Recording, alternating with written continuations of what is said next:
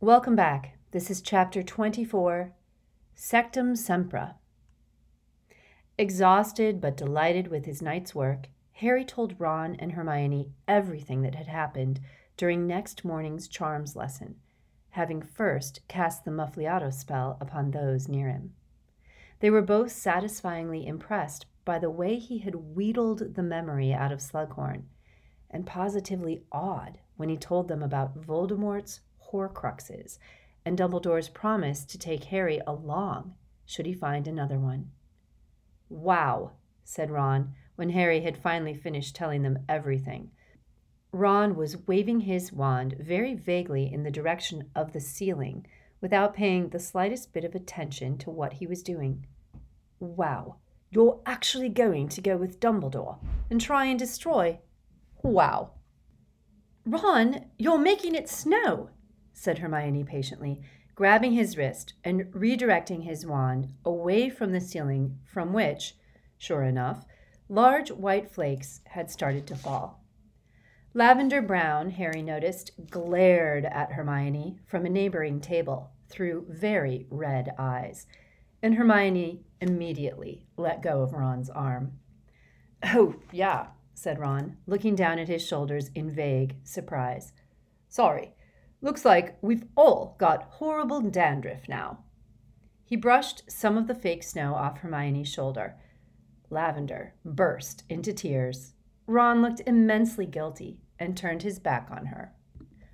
"We split up," he told Harry out of the corner of his mouth, "last night, when she saw me coming out of the dormitory with Hermione. Obviously, she couldn't see you, so she thought it had just been the two of us." "Ah," said Harry. "Well, you don't mind it's over, do you?" "No," Ron admitted. "It was pretty bad while she was yelling, but at least I didn't have to finish it myself." "Coward," said Hermione, though she looked amused. "Well, it was a bad night for romance all around. Ginny and Dean split up too, Harry." Harry thought there was a rather knowing look in her eye as she told him that, but she could not possibly know that his insides were suddenly dancing the conga. Keeping his face as immobile and his voice as indifferent as he could, he asked, "How come?" "Oh, something really silly. She said he was always trying to help her through the portrait hall, like she couldn't climb in herself, but they've been a bit rocky for ages." Harry glanced over at Dean on the other side of the classroom. He certainly looked unhappy. "Of course, this puts you in a bit of a dilemma, doesn't it?" said Hermione. "What do you mean?" said Harry quickly. "The Quidditch team," said Hermione. "If Ginny and Dean aren't speaking..." "Oh, oh, yeah," said Harry. "Flitwick," said Ron in a warning tone. The tiny little charms master was bobbing his way toward them, and Hermione was the only one who had managed to turn vinegar into wine. Her glass flask was full of deep crimson liquid, whereas the contents of Harry's and Ron's were still murky brown. "Now, now, boys," squeaked Professor Flitwick reproachfully. "A little less talk, a little more action. Let me see you try." Together they raised their wands, concentrating with all their might, and pointed them at their flasks. Harry's vinegar turned to ice. Ron's flask exploded. "Yes, for homework," said Professor Flitwick, re-emerging from under the table and pulling shards of glass out of the top of his hat. "Peractus!"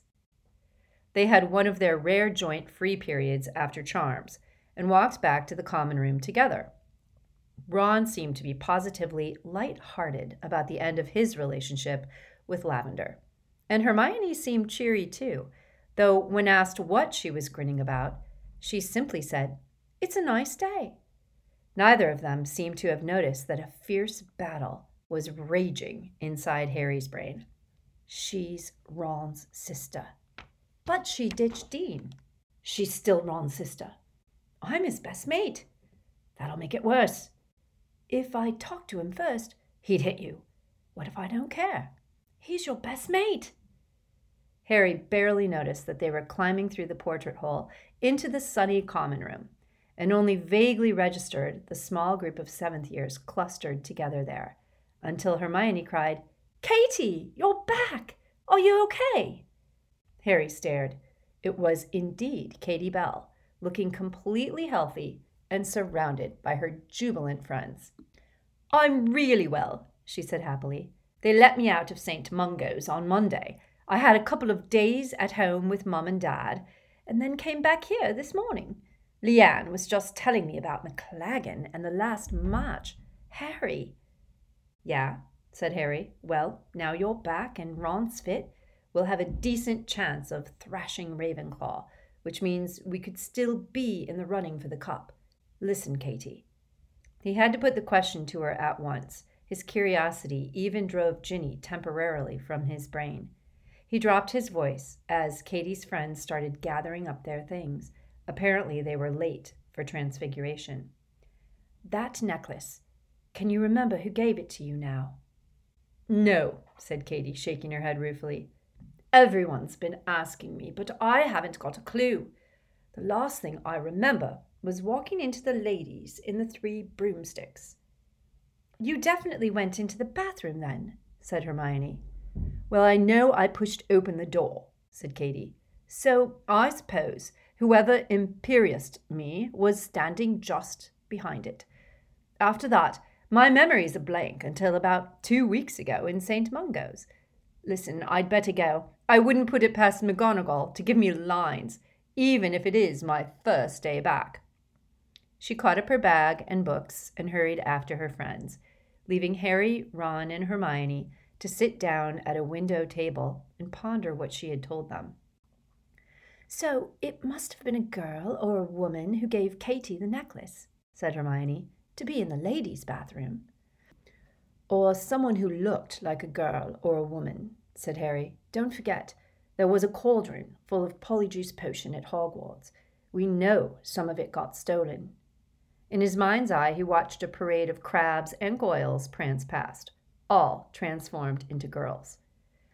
"I think I'm going to take another swig of Felix," said Harry, "and have a go at the Room of Requirement again."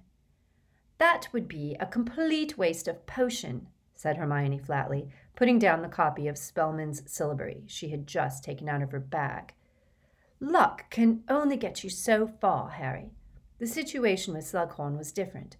You always had the ability to persuade him. You just needed to tweak the circumstances a bit. Luck isn't enough to get you through a powerful enchantment. Don't go wasting the rest of that potion. You'll need all the luck you can get if Dumbledore takes you along with him." She dropped her voice to a whisper. "Couldn't we make some more?" Ron asked Harry, ignoring Hermione. "It'd be great to have a stock of it. Have a look in the book." Harry pulled his copy of Advanced Potion Making out of his bag and looked up Felix Felicis. "Blimey, it's seriously complicated," he said, running an eye down the list of ingredients. "And it takes six months. You've got to let it stew." "Typical," said Ron. Harry was about to put his book away again when he noticed the corner of a page folded down. Turning to it, he saw the Sectumsempra spell, captioned "For Enemies," that he had marked a few weeks previously. He had still not found out what it did, mainly because he did not want to test it around Hermione. But he was considering trying it out on McLaggen next time he came up behind him unawares. The only person who was not particularly pleased to see Katie Bell back at school was Dean Thomas, because he would no longer be required to fill her place as chaser.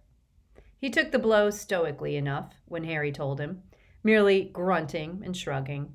But Harry had the distinct feeling, as he walked away, that Dean and Seamus were muttering mutinously behind his back. The following fortnight saw the best Quidditch practices Harry had known as captain.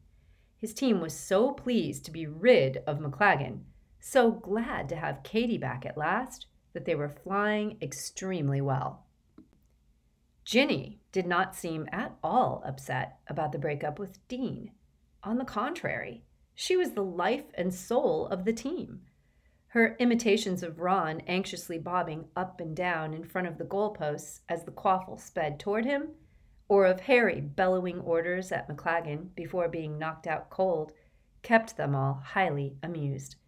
Harry, laughing with the others, was glad to have an innocent reason to look at Ginny. He had received several more bludger injuries during practice because he had not been keeping his eyes on the snitch. The battle still raged inside his head. Ginny or Ron? Sometimes he thought that the post-Lavender Ron might not mind too much if he asked Ginny out. But then he remembered Ron's expression when he had seen her kissing Dean, and he was sure that Ron would consider it base treachery if Harry so much as held her hand. Yet Harry could not help himself talking to Ginny, laughing with her, walking back from practice with her. However much his conscience ached, he found himself wondering how best to get her on her own.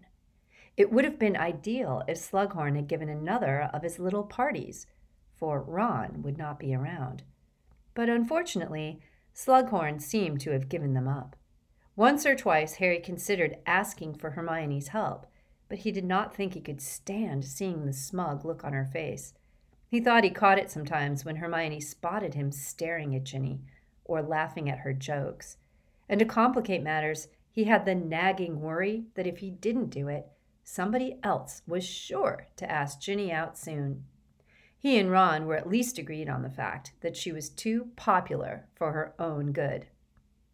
All in all, the temptation to take another gulp of Felix Felicis was becoming stronger by the day. For surely this was a case for, as Hermione put it, tweaking the circumstances. The balmy days slid gently through May, and Ron seemed to be there at Harry's shoulder every time he saw Ginny. Harry found himself longing for a stroke of luck that would somehow cause Ron to realize that nothing would make him happier than his best friend and his sister falling for each other, and to leave them alone together for more than a few seconds. There seemed no chance of either while the final Quidditch game of the season was looming. Ron wanted to talk tactics with Harry all the time and had little thought for anything else. Ron was not unique in this respect. Interest in the Gryffindor-Ravenclaw game was running extremely high throughout the school, for the match would decide the championship, which was still wide open. If Gryffindor beat Ravenclaw by a margin of three hundred points, a tall order, and yet Harry had never known his team to fly better, then they would win the championship. If they won by less than three hundred points, they would come second to Ravenclaw. If they lost by one hundred points, they would be third behind Hufflepuff.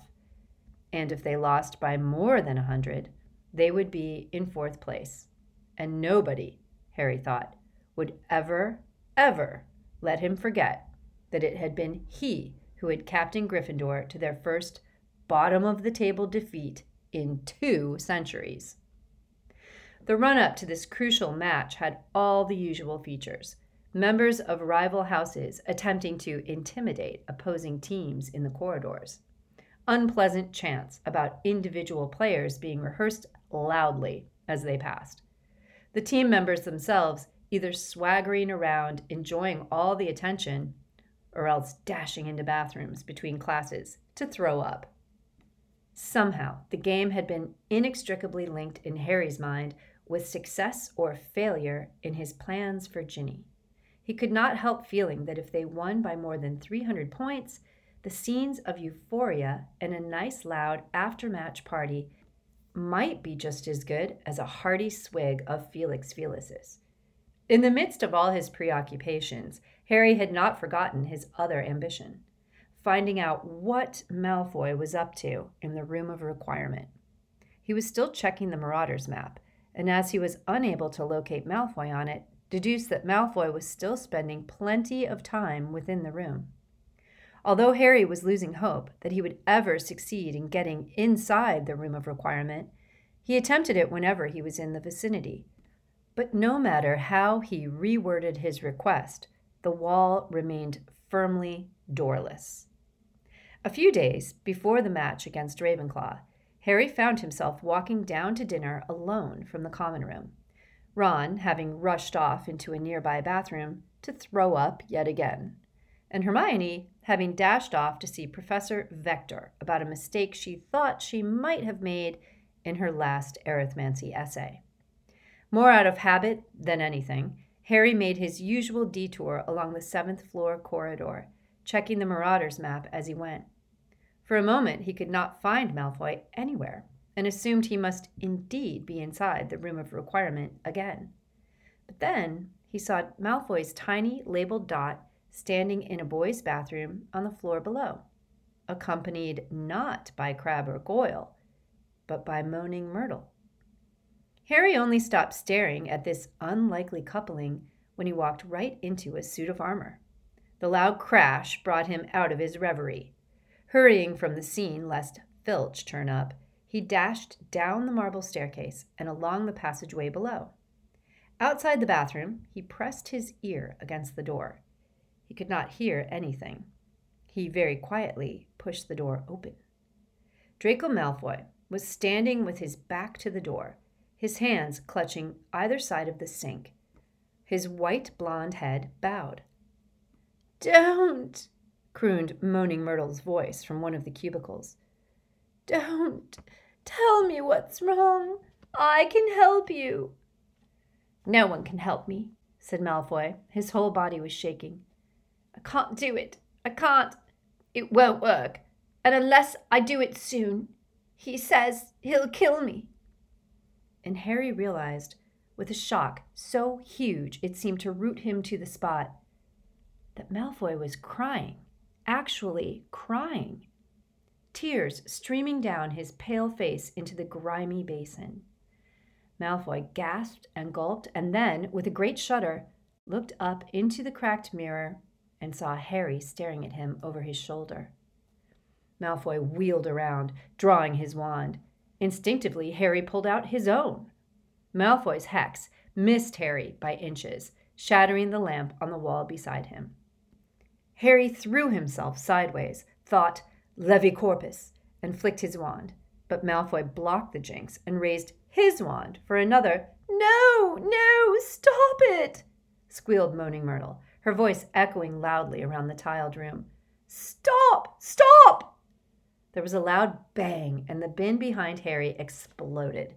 Harry attempted a leg locker curse that backfired off the wall behind Malfoy's ear and smashed the cistern beneath Moaning Myrtle, who screamed loudly. Water poured everywhere, and Harry slipped as Malfoy, his face contorted, cried, "Crucio, Sectumsempra!" bellowed Harry from the floor, waving his wand wildly. Blood spurted from Malfoy's face and chest as though he had been slashed with an invisible sword. He staggered backward and collapsed onto the waterlogged floor with a great splash, his wand falling from his limp right hand. "No!" gasped Harry. Slipping and staggering, Harry got to his feet and plunged toward Malfoy, whose face was now shining scarlet, his white hands scrabbling at his blood-soaked chest. "No, I didn't." Harry did not know what he was saying. He fell to his knees beside Malfoy, who was shaking uncontrollably in a pool of his own blood. Moaning Myrtle let out a deafening scream. "Murder! Murder in the bathroom! Murder!" The door banged open behind Harry, and he looked up, terrified. Snape had burst into the room, his face livid. Pushing Harry roughly aside, he knelt over Malfoy, drew his wand, and traced it over the deep wounds Harry's curse had made, muttering an incantation that sounded almost like song. The flow of blood seemed to ease. Snape wiped the residue from Malfoy's face and repeated his spell. Now the wounds seemed to be knitting. Harry was still watching, horrified by what he had done, barely aware that he, too, was soaked in blood and water. Moaning Myrtle was still sobbing and wailing overhead. When Snape had performed his counter-curse for the third time, he half-lifted Malfoy into a standing position. "You need the hospital wing. There may be a certain amount of scarring, but if you take Dittany immediately, we might avoid even that. Come."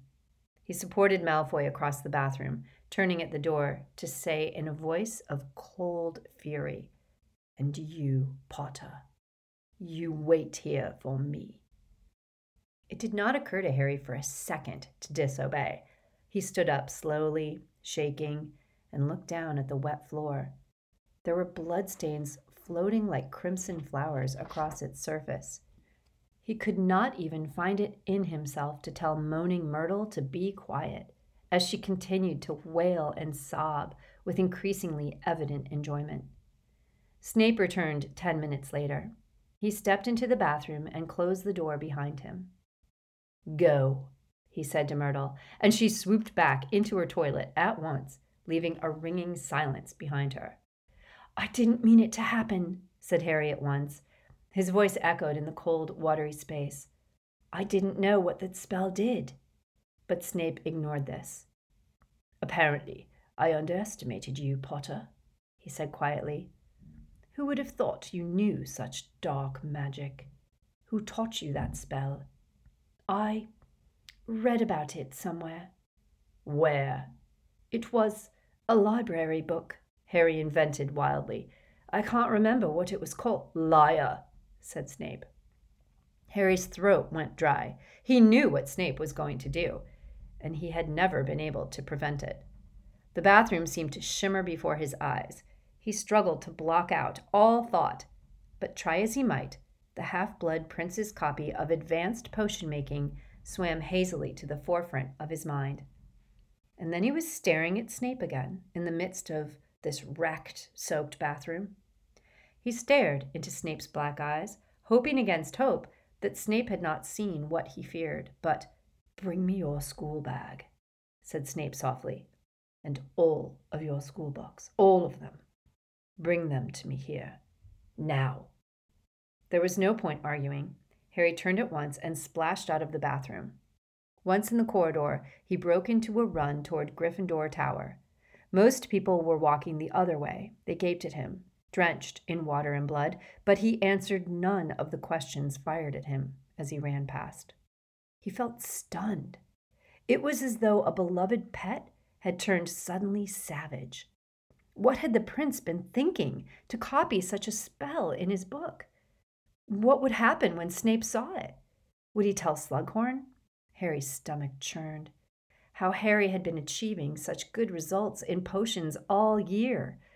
Would he confiscate or destroy the book that had taught Harry so much? The book that had become a kind of guide and friend. Harry could not let it happen. He could not. "Where have you... Why are you soaking? Is that blood?" Ron was standing at the top of the stairs, looking bewildered at the sight of Harry. "I need your book," Harry panted. "Your potions book. Quick, give it to me." "But what about the half-blood?" "I'll explain later."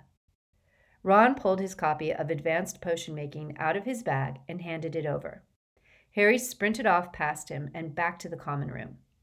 Here, he seized his school bag, ignoring the amazed looks of several people who had already finished their dinner, threw himself back out of the portrait hole and hurtled off along the seventh floor corridor. He skidded to a halt beside the tapestry of dancing trolls, closed his eyes, and began to walk.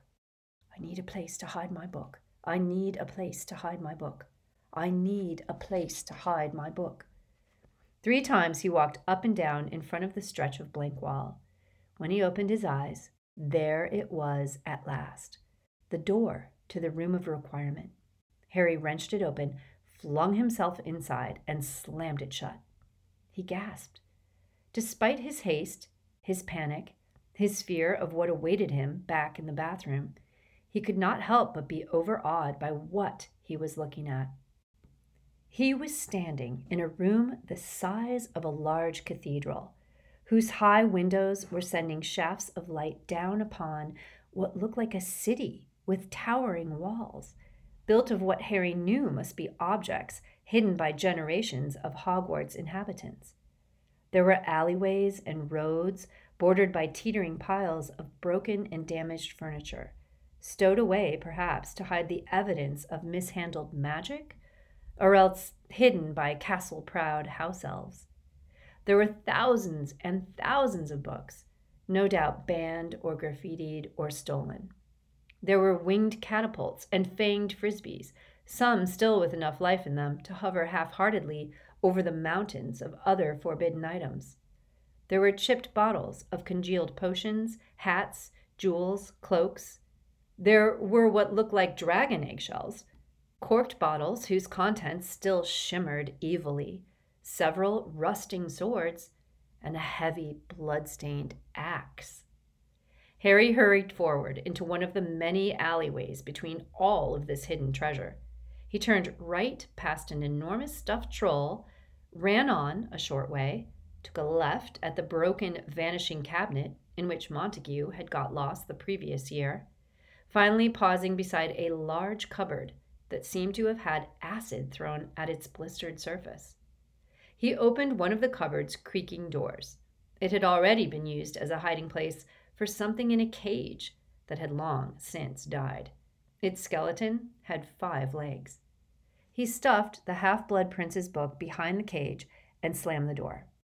He paused for a moment, his heart thumping horribly, gazing around at all the clutter. Would he be able to find this spot again amidst all this junk? Seizing the chipped bust of an ugly old warlock from on top of a nearby crate, he stood it on top of the cupboard where the book was now hidden, perched a dusty old wig and a tarnished tiara on the statue's head to make it more distinctive, then sprinted back through the alleyways of hidden junk as fast as he could go, back to the door, back out into the corridor, where he slammed the door behind him, and it turned at once back into stone. Harry ran flat out toward the bathroom on the floor below, cramming Ron's copy of Advanced Potion Making into his bag as he did so. A minute later, he was back in front of Snape, who held out his hand wordlessly for Harry's school bag. Harry handed it over, panting, a searing pain in his chest, and waited. One by one, Snape extracted Harry's books and examined them. Finally, the only book left was the potions book, which he looked at very carefully before speaking.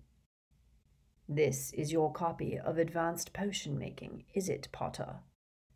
"Yes," said Harry, still breathing hard. "You're quite sure of that, are you, Potter?" "Yes," said Harry, with a touch more defiance. "This is the copy of Advanced Potion Making that you purchased from Flourish and Blotz." "Yes," said Harry firmly. "Then why?" asked Snape. "Does it have the name Runel Waslib written inside the front cover?" Harry's heart missed a beat. "That's my nickname," he said. "Your nickname," repeated Snape. "Yeah, that's what my friends call me," said Harry. "I understand what a nickname is," said Snape. The cold black eyes were boring once more into Harry's. He tried not to look into them. Close your mind, close your mind. But he had never learned how to do it properly. "Do you know what I think, Potter?" said Snape very quietly. "I think that you are a liar and a cheat, and that you deserve detention with me every Saturday until the end of term. What do you think, Potter?" I, I don't agree, sir," said Harry, still refusing to look into Snape's eyes. "Well, we shall see how you feel after your detentions," said Snape. Ten o'clock, Saturday morning, Potter. My office." "But, sir," said Harry, looking up desperately, "Quidditch, the last march of the ten o'clock," whispered Snape, with a smile that showed his yellow teeth. "Poor Gryffindor, fourth place this year, I fear." And he left the bathroom without another word, leaving Harry to stare into the cracked mirror, feeling sicker, he was sure, than Ron had ever felt in his whole life. "I won't say I told you so," said Hermione an hour later in the common room. "Leave it, Hermione," said Ron angrily. Harry had never made it to dinner. He had no appetite at all. He had just finished telling Ron, Hermione, and Ginny what had happened, not that there seemed to have been much need. The news had traveled very fast. Apparently, Moaning Myrtle had taken it upon herself to pop up in every bathroom in the castle to tell the story. Malfoy had already been visited in the hospital wing by Pansy Parkinson, who had lost no time in vilifying Harry far and wide, and Snape had told the staff precisely what had happened.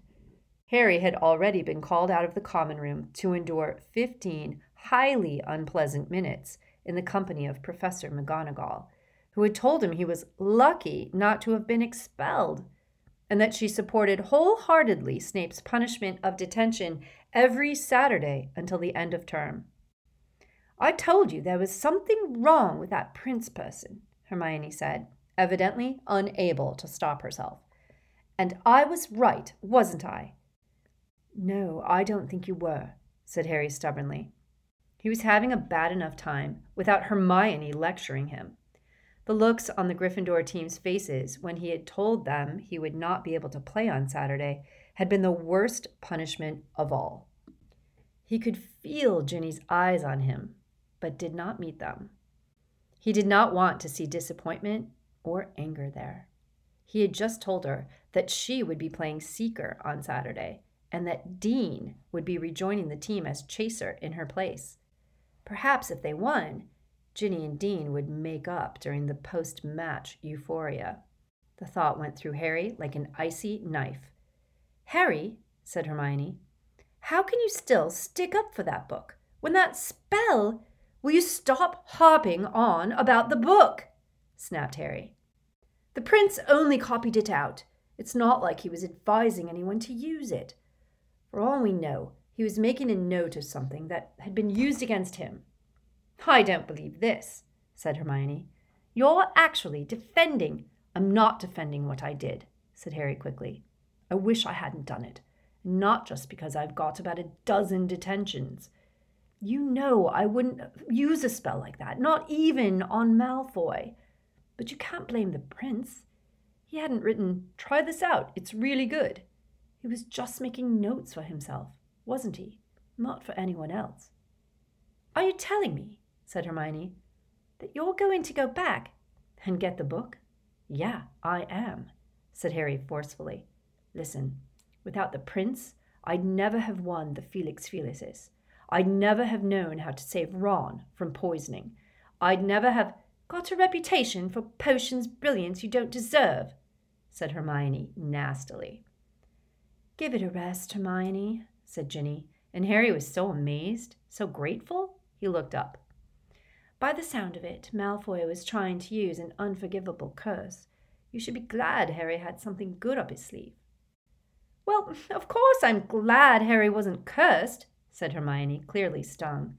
"But you can't call that Sectumsempra spell good, Ginny. Look where it's landed him. And I'd have thought, seeing what this has done to your chances in the match—" "Ugh, don't start acting as though you understand Quidditch," snapped Ginny. "You'll only embarrass yourself." Harry and Ron stared.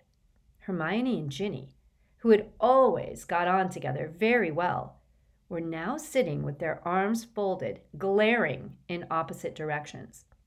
Ron looked nervously at Harry, then snatched up a book at random and hid behind it. Harry, however, little though he knew he deserved it, felt unbelievably cheerful all of a sudden, even though none of them spoke again for the rest of the evening. His lightheartedness was short-lived. There were Slytherin taunts to be endured the next day, not to mention much anger from fellow Gryffindors, who were most unhappy that their captain had got himself banned from the final match of the season. By Saturday morning, whatever he might have told Hermione, Harry would gladly have exchanged all the Felix Felicis in the world to be walking down to the Quidditch pitch with Ron, Ginny, and the others. It was almost unbearable to turn away from the mass of students streaming out into the sunshine, all of them wearing rosettes and hats and brandishing banners and scarves, to descend the stone steps into the dungeons and walk until the distant sounds of the crowd were quite obliterated, knowing that he would not be able to hear a word of commentary, or a cheer, or a groan. "Ah, Potter," said Snape when Harry had knocked on his door and entered the unpleasantly familiar office that Snape, despite teaching floors above now, had not vacated. It was as dimly lit as ever, and the same slimy, dead objects were suspended in colored potions all around the walls. Ominously, there were many cobweb boxes piled on a table where Harry was clearly supposed to sit. They had an aura of tedious, hard, and pointless work about them. "Mister Filch has been looking for someone to clear out these old files," said Snape softly. "They are the records of other Hogwarts wrongdoers and their punishments. Where the ink has grown faint or the cards have suffered damage from mice, we would like you to copy out the crimes and punishments afresh, and, making sure that they are in alphabetical order, replace them in the boxes. You will not use magic." "Right, Professor," said Harry, with as much contempt as he could put into the last three syllables. "I thought you could start," said Snape, a malicious smile on his lips, "with boxes one thousand twelve to one thousand fifty-six. You will find some familiar names in there, which should add interest to the task. Here, you see." He pulled out a card from one of the topmost boxes with a flourish and read, "James Potter and Sirius Black, apprehended using an illegal hex upon Bertram Aubrey. Aubrey's head, twice normal size. Double detention." Snape sneered. "It must be such a comfort to think that, though they are gone, a record of their great achievements remains." Harry felt the familiar boiling sensation in the pit of his stomach. Biting his tongue to prevent himself retaliating, he sat down in front of the boxes and pulled one toward him. It was, as Harry had anticipated, useless, boring work, punctuated, as Snape had clearly planned, with a regular jolt in the stomach that meant he had just read his father or Sirius's names, usually coupled together in various petty misdeeds, occasionally accompanied by those of Remus Lupin and Peter Pettigrew. And while he copied out all their various offenses and punishments, he wondered what was going on outside, where the match would have just started. Ginny playing Seeker against Cho. Harry glanced again and again at the large clock ticking on the wall. It seemed to be moving half as fast as a regular clock. Perhaps Snape had bewitched it to go extra slowly? He could not have been here for only half an hour. An hour. An hour and a half. Harry's stomach started rumbling when the clock showed half past twelve. Snape, who had not spoken at all since setting Harry his task, finally looked up at ten past one. "I think that will do," he said coldly. "Mark the place you have reached. You will continue at ten o'clock next Saturday." "Yes, sir." Harry stuffed a bent card into the box at random and hurried out of the door before Snape could change his mind, racing back up the stone steps, straining his ears to hear a sound from the pitch. But all was quiet. It was over then. He hesitated outside the crowded Great Hall, then ran up the marble staircase. Whether Gryffindor had won or lost, the team usually celebrated or commiserated in their own common room. "Quid agis?" he said tentatively to the fat lady, wondering what he would find inside. Her expression was unreadable as she replied, "You'll see," and she swung forward. A roar of celebration erupted from the hole behind her. Harry gaped as people began to scream at the sight of him. Several hands pulled him into the room. "We won!" yelled Ron, bounding into sight and brandishing the silver cup at Harry. "We won! four hundred fifty to one hundred forty! We won!" Harry looked around.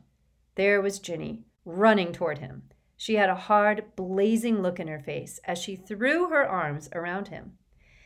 And without thinking, without planning it, without worrying about the fact that fifty people were watching, Harry kissed her. After several long moments, or it might have been half an hour, or possibly several sunlit days, They broke apart. The room had gone very quiet. Then several people wolf whistled, and there was an outbreak of nervous giggling. Harry looked over the top of Ginny's head to see Dean Thomas holding a shattered glass in his hand, and Romilda Vane looking as though she might throw something. Hermione was beaming, but Harry's eyes sought Ron. At last he found him, still clutching the cup, and wearing an expression appropriate to having been clubbed over the head. For a fraction of a second, they looked at each other. Then Ron gave a tiny jerk of the head that Harry understood to mean, "Well, if you must." The creature in his chest, roaring in triumph, he grinned down at Ginny and gestured wordlessly out of the portrait hole. A long walk in the grounds seemed indicated, during which, if they had time, they might discuss the match.